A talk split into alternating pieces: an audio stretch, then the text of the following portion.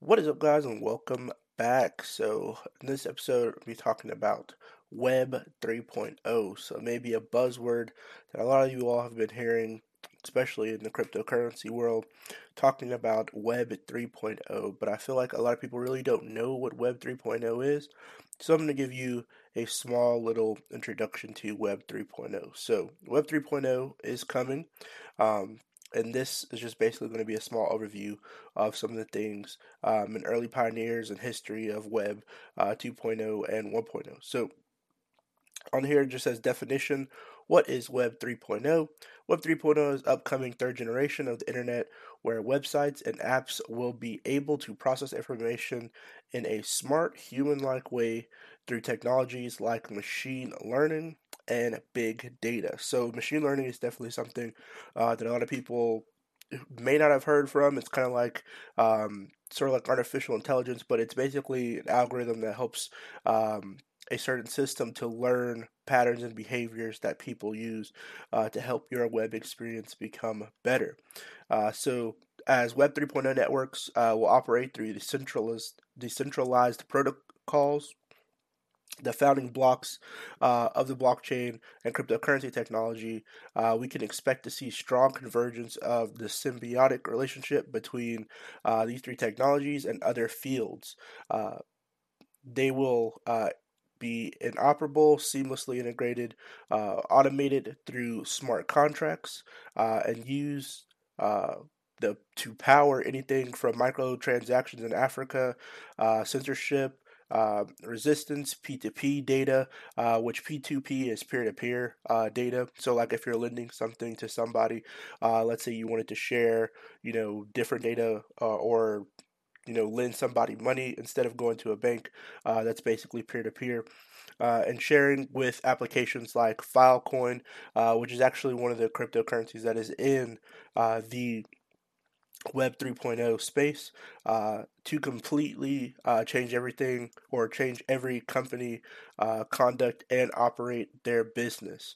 Uh, there are currently a slew of DeFi protocols, uh, just the tip of the iceberg. So, uh, this is talking about uh, Web 3.0 technologies. There are a few details that we need to keep in mind when looking into Web 3.0 tech. First of all, the concept isn't new.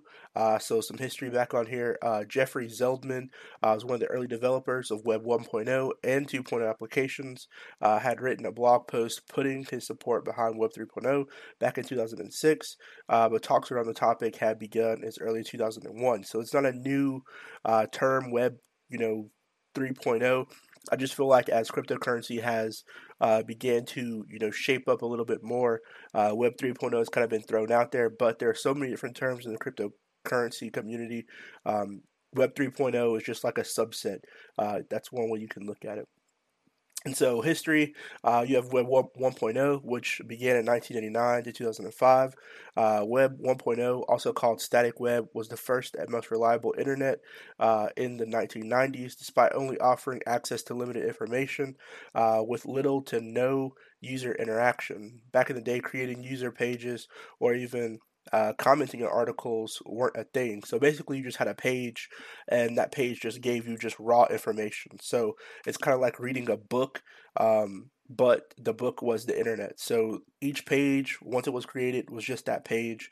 There was no, uh, you know, interfacing to it. There was no uh, more information you could gather rather than just looking at that one page.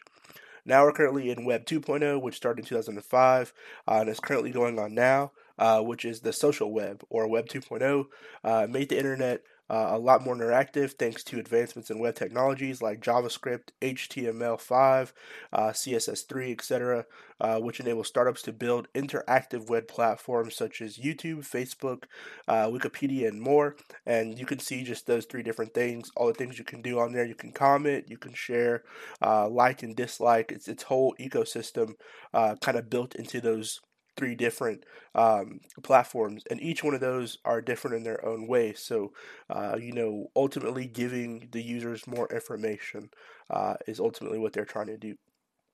Uh, this paved the way uh, for both social networks and user generated content production uh, to flourish since data can now be distributed and shared between various platforms and applications. Uh, the set of tools in the internet uh, era was pioneered by web innovators like uh, Jeffrey Zeldman. Uh, so now we have Web 3.0, uh, which is yet to come. It's on its way. Uh, Web 3.0 is the next stage of the web evolution that would make uh, the internet more intelligent and process information with near human like intelligence through the power of AI systems, which stands for artificial intelligence, uh, that could run smart programs to assist users.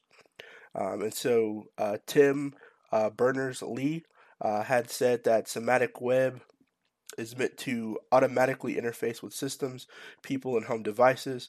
As such, content creation and decision making process uh, would involve both human and machine. So basically, integrating humans and machines together makes Web 3.0. So you've seen kind of the growth of smart devices. You may have a smart home security system, um, which uses different technology, uh, but this is kind of like integrating everything together. Uh, to be just one Web 3.0 system. So, uh, the different features or key features to look at for uh, Web 3.0. Uh, you have ubiquity. Uh, ubiquity means um, being or having capacity to be everywhere, uh, especially at the same time. In other words, omnipresent. So uh, basically, Web um, 3.0 is going to be you know everywhere. Whatever you need to look at, um, you could go to Web 3.0 because there's a Web 3.0 feature um, around you. So it's kind of like encompassing everything. Um, you know that's kind of you know why they have a push for uh, having internet for everyone. So that's having Web 2.0 for everyone, but Web 3.0, which will build up on that, uh, means that you know anything you need to access, whether it's you know something in the metaverse or something, uh, you know where you're currently located, you could access it. So that's kind of the uh, ubiquity. Uh, semantic web. Uh, so semantic uh, web is a study of the relationship between wor- words. Um, and so on here, just has an example to practice uh, how this would look. Uh, let's take you two sentences. For instance, uh, I love Bitcoin, I heart Bitcoin. So uh, their syntax may be different, but their semantics are pretty much the same since semantics only deals with the meaning or emotion of the content. So this is kind of the difference between um, if you looked at kind of text community and text culture, text kind of went from you know, way back in the day where you uh, began texting, uh, you typed out all of the words uh, to everything, and then you may have found some slang words, uh, and then started using some acronyms to mean things like you know LOL. Now it's kind kind of you know mixed how people text. Some people may use just GIFs, and that one GIF uh, or GIF, you may say, uh, means the whole phrase itself. Or you may use just emojis. Usually people use emojis instead of using actual text words, but they have the same meaning. So this is kind of uh, what semantic means. Uh, and then artificial intelligence uh, is pretty self-explanatory, um, but Wikipedia defines AI uh, as intelligence demonstrated by machines. So artificial intelligence is going to be helping uh, to you know navigate you through Web 3.0. Uh, and then you have spatial web and 3D graphics. Uh, um, some futurists also call Web 3.0 a spatial web, um, as it aims to blur the line between physical and digital by revolutionizing graphics uh, technology, bringing into clear focus 3D virtual worlds. And you'll see that also um, in some of the metaverse projects that are out there. Um, and then this is talking about Web 3.0 applications. Um, and so some Web3, uh, a common requirement for Web 3.0 applications is the ability to um, digest large scale information uh, to turn it into actual or turn into factual knowledge and useful executions for users. Uh, with that being said, these applications are still uh, at the early stages, which means that they have a lot of room for improvement and a far cry from how Web 3.0 apps could potentially function. Some of the companies that are building uh, or have products that are transforming into Internet 3.0 applications are Amazon, Apple, and Google. Uh, two examples of applications that utilize Web 3.0 technologies are Siri and Wolfram Alpha. So people may not be familiar with what Wolfram Alpha is, uh, but Wolfram Alpha, I encourage everybody to go look it up. But Siri, majority of people know what Siri is. Almost everyone has an iPhone uh, in this day and age, or if you don't have one, you know of what an iPhone is. So how iPhone um, and Siri uses AI uh, for like assistance. You'll have uh, Amazon Alexa. Um, for Samsung, you have uh, Bixby um, and things of that nature um, to help you uh, learn your schedule, book your appointments, uh, learn your different routes uh, with the Google side of it. So if you're going somewhere, if you frequent there often, you may have Google already pull it up on your maps. So this is kind of how Web 3.0 um, is going to help be integrated into your everyday world. So uh, going into Web 3.0, there are some uh, crypto that are out there that are already beginning to set up uh, kind of the basis for Web 3.0. Uh, the first one on here that I want to talk about is Chainlink. Uh, Chainlink um, is available on Coinbase. Uh, so Coinbase being one of the most popular uh, ways to buy cryptocurrency. Um, it's currently at the time of recording twenty five dollars and seven cents or six cents, um, and it has been fluctuating quite a bit. But uh, I think Chainlink is a great project. Uh, overall, we still are in a little bit of a bearish downward trend. Um, you know, on here for uh, the market. It is an ERC20 token, so if you do have some Ethereum in your wallet, you can convert over. And this is on uh, Messari, by the way. So make sure you guys go check out Messari. It's a great place to uh, go and look at uh, different cryptocurrencies, give you tons of information uh, for doing some chart analysis. So going to their main page on here, uh, Chainlink's main page, uh, we can see securely connect uh, smart contracts uh, with off-chain data and services. This is something that's going to be crucial when it comes to uh, doing smart contracts. So uh, smart contracts is basically how um, the blockchains basically talk to each other or, or how you can get information from one place to another you make a smart contract so if you ever buy nft or you've ever done a transaction you it basically initiates a smart contract so uh, if you go and you let's say you want to buy nft of something. Like, let's say you want to buy NFT of a piece of land in Decentraland or something like that. Uh, it'll initiate a smart contract. That smart contract will be made in your wallet.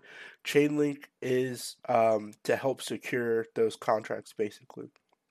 So uh, on here it says smart build your hybrid smart contract with Chainlink, um, and highly secure, flexible infrastructure, reliable, uh, tamper-proof uh, network use uh, decentralization, trusted nodes, uh, premium data, and crypt- cryptographic uh, proofs to connect highly accurate and available data slash APIs uh, to any smart contract. Seamless connection to any API, proven ready-made solutions, and secure off-chain computation. The secure off-chain computation, I think, is going to be a very uh, big key uh, to get a lot of these contracts through uh, because smart contracts, I think, are here to sh- are stay as well. Uh, so, what is Chainlink? The industry standard Oracle network. Chainlink greatly expands uh, the capabilities of smart contracts by enabling access to real-world data and off-chain computation while maintaining uh, the security and reliability guarantees uh, inherent to blockchain technology. Um, and so on here, these are some of the uh, future smart contracts on here. There's just people uh, talking about it. You have the CEO, CTO, CEO, founder, and then another CEO uh, of a different company. So this is the CEO of Aave. Uh, you have the CEO of Celsius on here just giving statements about Chainlink. And so on here uh, talks about open source development and growing ecosystem uh, of users.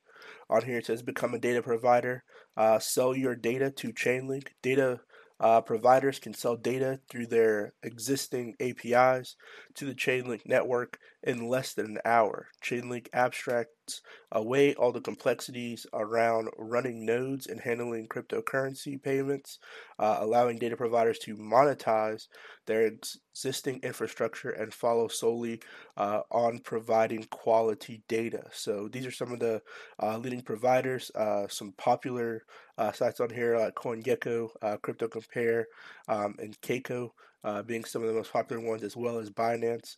Um, and so these are some very reputable sources um, on here, and they're just talking about uh, how you can sell um, your data through Chainlink. So on here it talks about becoming a node operator, uh, which is something important. Make sure you guys go look up nodes. Uh, on here you have some supported leading node operators. You have T-Mobile on here, which they're saying is T Systems, um, but essentially T-Mobile. Um, you have uh, Stakefish, uh, Chorus, and some others on here. So it says operate um, a Chainlink node. Uh, Chainlink node operators are the backbone of Chainlink network, uh, running and maintaining Oracle infrastructure that ensures smart contracts across every blockchain have secure access to the highest quality of real world data. So, this is definitely something important. Being a part of the Chainlink node, you help the smart contracts go through.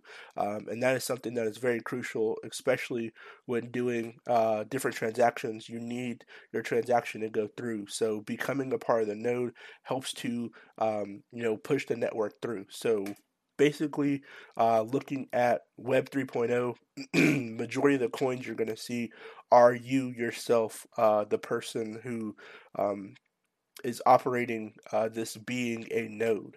Uh, so speaking of nodes on here, let's go to the next coin, uh, and the last one on the list that I want to talk about, which is Helium. Uh, Helium is the centralized wireless network.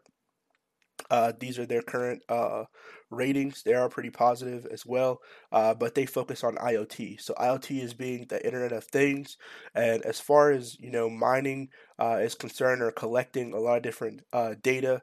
Um, Helium was one of the bigger ones, or one of the more popular ones that was out there that started to uh, talk about uh, going on to uh, making a node network. So going to their uh, main page, uh, one of the things uh, when people talk about getting into mining, or the first ones, one of the first ones that I saw was, hey, you can mine by becoming a node on the Helium network. So you can get in these different devices. Um, I've seen a lot of reviews for all of them. Basically, this one being the most popular one, the Helium miner. this one right here. Um, and then you can become a part of the node. So being a part of the node uh, for the Helium network is basically creating like a small little network. You connect to different nodes and they pay you out in Helium. So, like I said again, um, the purpose of you becoming a node, um, besides you know getting rewards in Helium, uh, which will be an HNT, uh, which you can set up through your wallet. Um, you will also be able to help others get their contracts passed through. Um, and so, depending on where you're at, your location wise, you may get more uh, helium out um, than other places uh, because the you know the larger the node or the larger the uh, city, there may be more nodes present, and then you are just basically helping to build the network. But they do pay you out in HNT, which is a great way to make some passive income. So you becoming a node, don't think that hey I'm going to become a node and this is just pointless. They actually pay you out in different cryptocurrencies. So Chainlink, um, they'll pay you out in Link, um, and then Helium, they'll pay you out in Helium, which is HNT.